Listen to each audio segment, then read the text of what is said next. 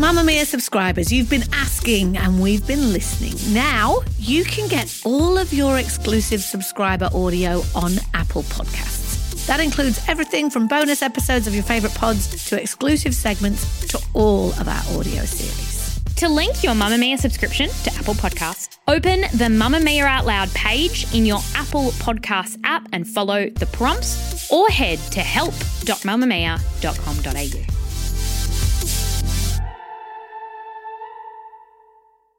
You're listening to a Mamamia podcast. From Mamamia, hi, I'm Claire Murphy. Welcome to the Quicky, getting you up to speed daily. Do you rock a red lippy? It seems some of us embrace the colour. Wearing a red lip just makes me feel really much more confident and happy. I absolutely love it. Anytime I wear it, I feel like a boss. I love it. It makes me feel great. Red is also an auspicious color for me, being Chinese, so that makes it extra special while others struggle to come to terms with its boldness. I've tried it a couple of times, and for some reason, I feel like a dragon, but I'm definitely in the minority. When I wore it, it made me feel like an imposter because I'd seen it mainly on glamorous women or older women, and I just didn't have the confidence for it. But throughout history, red lipstick has meant much, much more than just a cosmetic choice. It's linked not just to fashion, but feminism. And for many, it's a sign of defiance and sexuality. Today, we explore the complex life of the lipstick colour that continues to not just divide, but define. Move by Mamamia is the exercise app for anybody, anywhere. And in case you missed it, we dropped a brand new stretching collection that can be used to improve mobility and bookend your favourite sweat sessions. Mamamia subscribers get unlimited access to Move, and we drop new workouts every single week. If you're on the hunt for movement that makes you feel good, head to move.mamamia.com.au and use the code MOVE10 to get $10 off a yearly subscription. We've all tried it out at one stage during the evolution of our makeup look. We may have experimented with different shades, different finishes and brands. Maybe we have one that we use ritually as the one. We're talking about red lipstick. Through the years, red lipstick has meant many things to many people, and not always just to women. It's believed the staining of the lips red was first recorded among Sumerian men, with both men and women in ancient Mesopotamia, around 3500 BC, using a concoction of a paste and crushed semi precious rocks. Ancient Egyptians were also fond of a red lip.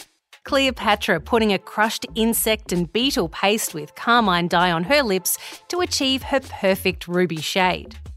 Here in Australia, it's believed some Aboriginal girls would paint their mouths red to mark puberty rituals. And while some royal women in history have rocked red, including Queen Elizabeth I, who liked the drama of the bright red lip with her pale white complexion, in the Middle Ages, women who wore makeup were singled out by the church, those who wore lip rouge in particular, as being spiritually immoral.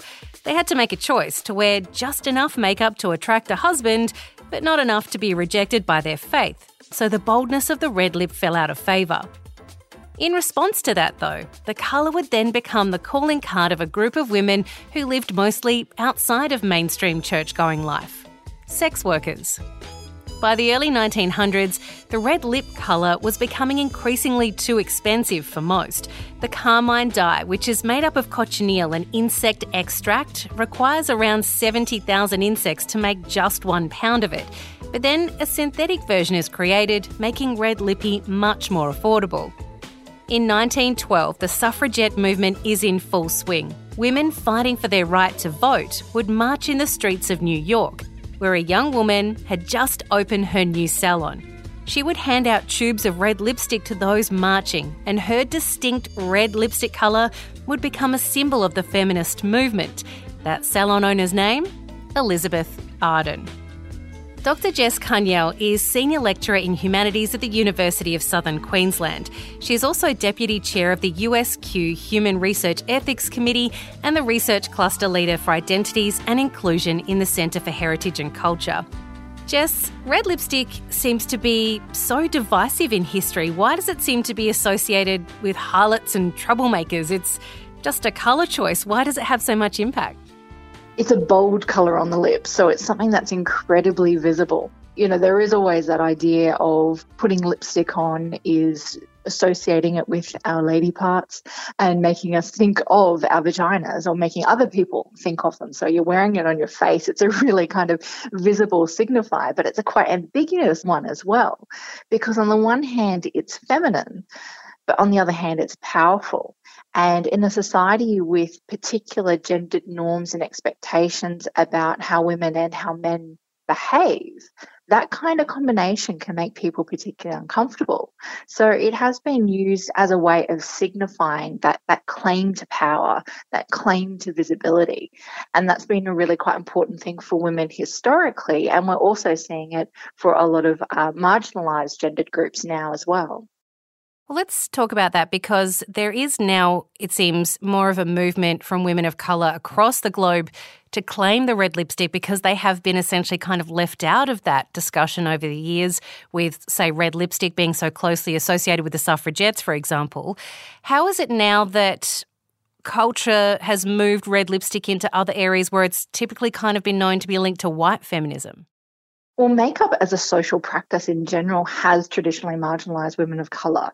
So you can consider the ranges of foundation that are now available that weren't previously. So there's been a lot of pushback to try and get greater representation and greater market to women of colour. So that's the kind of the broader context of how that's operated.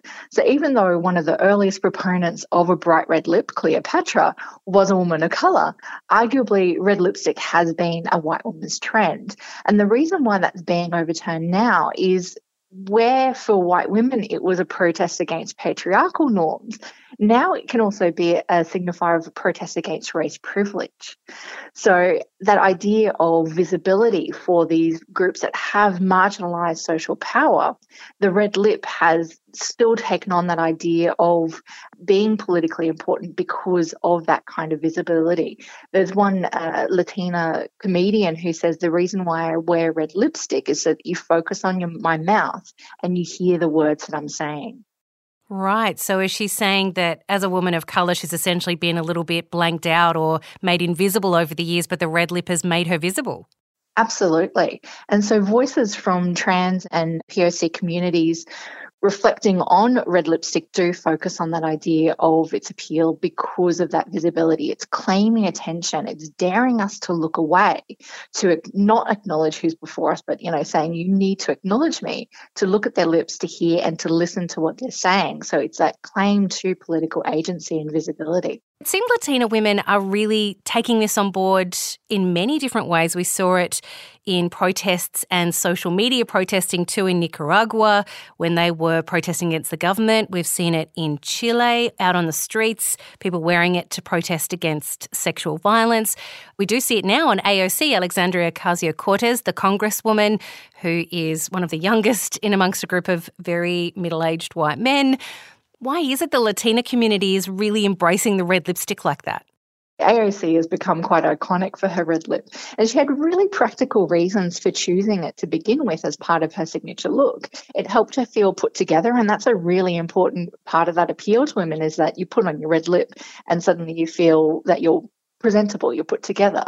But it was also to make her recognizable while she was on the campaign trail, to have something that people go, oh, they, you know, that young Latina woman with the red lips.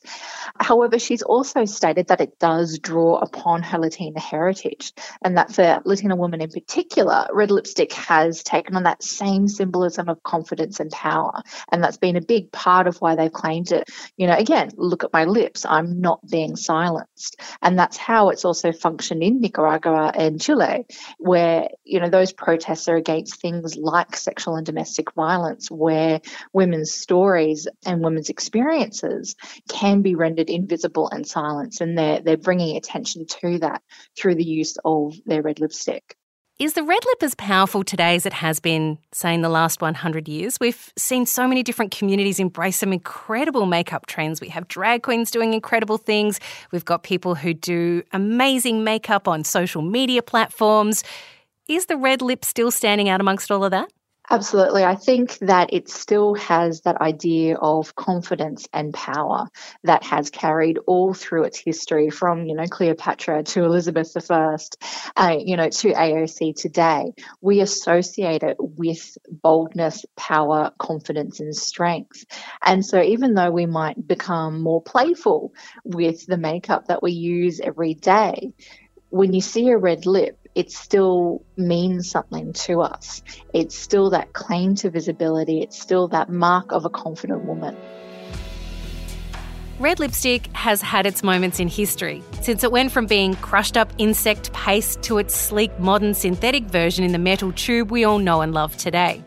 It's also made its way into fashion design, with some using red lip prints or motifs from Elsa Schiaparelli's designs from the 1930s, incorporating red lips embroidered onto jackets and dresses and turned into hat pins and brooches, to Prada's 2000 spring summer collection that had a top covered in floaty red lips.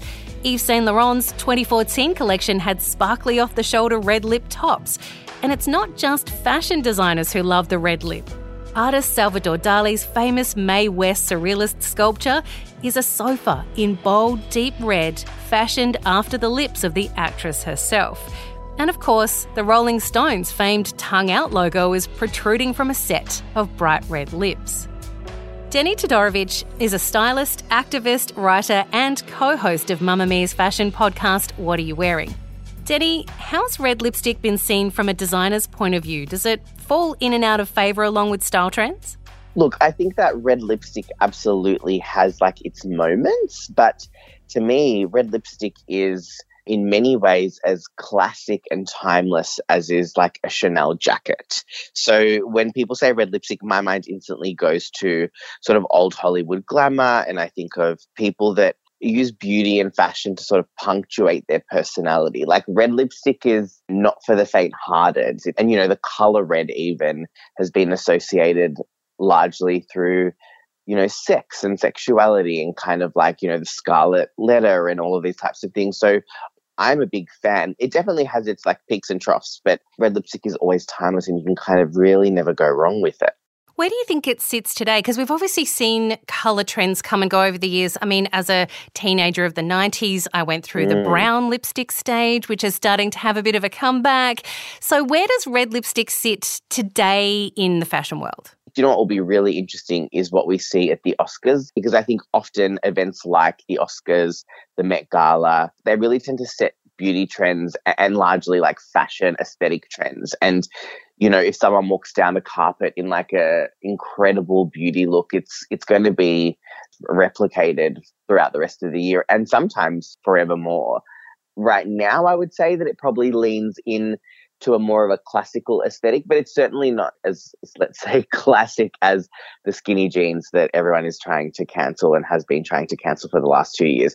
To me, a red lip is like the classic sister of you know, the cooler plum vibe. Like plum to me is very cool. Or if we look at what's happening in fashion at the moment, we're having a real resurgence with like the Y2K era. So in Y2K, it was all of those kind of nudes and browns, as you say, was kind of that late 90s, early 2000s moment where almost, you know, I don't really remember much of lipstick in the early 2000s. It was more about eyeshadow and kind of like random hair vibes. I feel like lip gloss was big in the early ooze. Yes, it was. Typically, whenever the world goes through any kind of economic crisis, lipstick sales spike.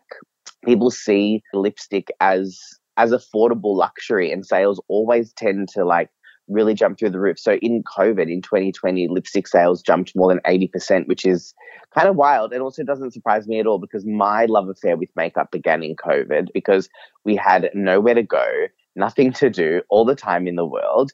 And I watched a million YouTube and TikTok makeup tutorials and spent so much money on makeup during lockdown because it felt like the only way that I could self express myself, even if it was just, you know, in my living room or maybe for a Zoom or something. But thought that was a really interesting little fact for your listeners. For those of us who've tried and failed to get a red lippy to suit us, how do we go about it? Leigh Campbell is Mamamia's executive editor and co host of the You Beauty podcast.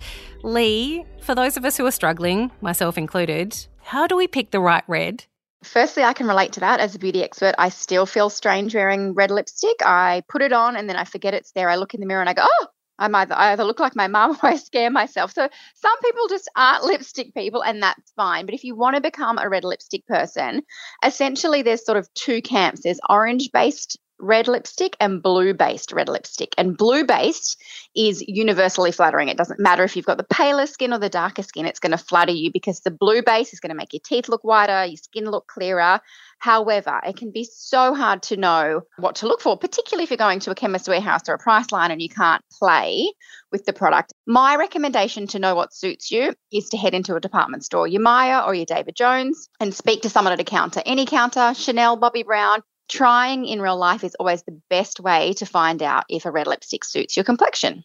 Are there some red lipsticks that are just like the iconic? Like I know that Mac's Ruby Woo is one that people talk about yes. a lot. Is there like a handful of red lipsticks that have just reached iconic status now? Uh, there sure is. So Mac Ruby Woo is definitely one of them. You took the words right out of my mouth. Revlon has one. I think it's called Fire and Ice. Estee Lauder has one. Tom Ford makes the most beautiful, true blue red matte that is just the most sort of red carpet red. So, yeah, there are a lot of iconic ones. Having said that, there's lots of really great affordable ones. Strangely, my lips kind of like cheap lipstick. the few that I wear are all from really affordable supermarket brands or pharmacy brands. So you don't have to go expensive to get that kind of classic look. You can still get it at an affordable price. Red lipstick is bold, defiant, a statement. It says something about the person wearing it. It cannot be ignored, and it takes a strong woman to pull it off. From icons like Marilyn Monroe, Lucille Ball, and Elizabeth Taylor in the 1950s, Tim Curry's Frank-N-Furter in Rocky Horror Picture Show in the 70s, Jessica Rabbit and Ursula from The Little Mermaid in the 80s, Madonna and Anjelica Huston's Morticia Addams in the 90s, Gwen Stefani and Anne Hathaway's Andrea in The Devil Wears Prada in the noughties, Taylor Swift, Rihanna, and Janelle Monáe in the 20 teens. Of course, Rihanna's gone on to have her own range of red lippy through her Fenty beauty label, to Michelle Yeoh gracing the pages of Vanity Fair and Zoe Kravitz and Elle Fanning rocking it on the red carpets of the 2020s. The red lip has had iconic moments for decades. So it seems it's here to stay as a symbol of women daring to stand out in the patriarchal crowd. This episode of The Quicky was produced by myself, Claire Murphy, and our executive producer, Siobhan Moran McFarlane, with audio production by Jacob Round.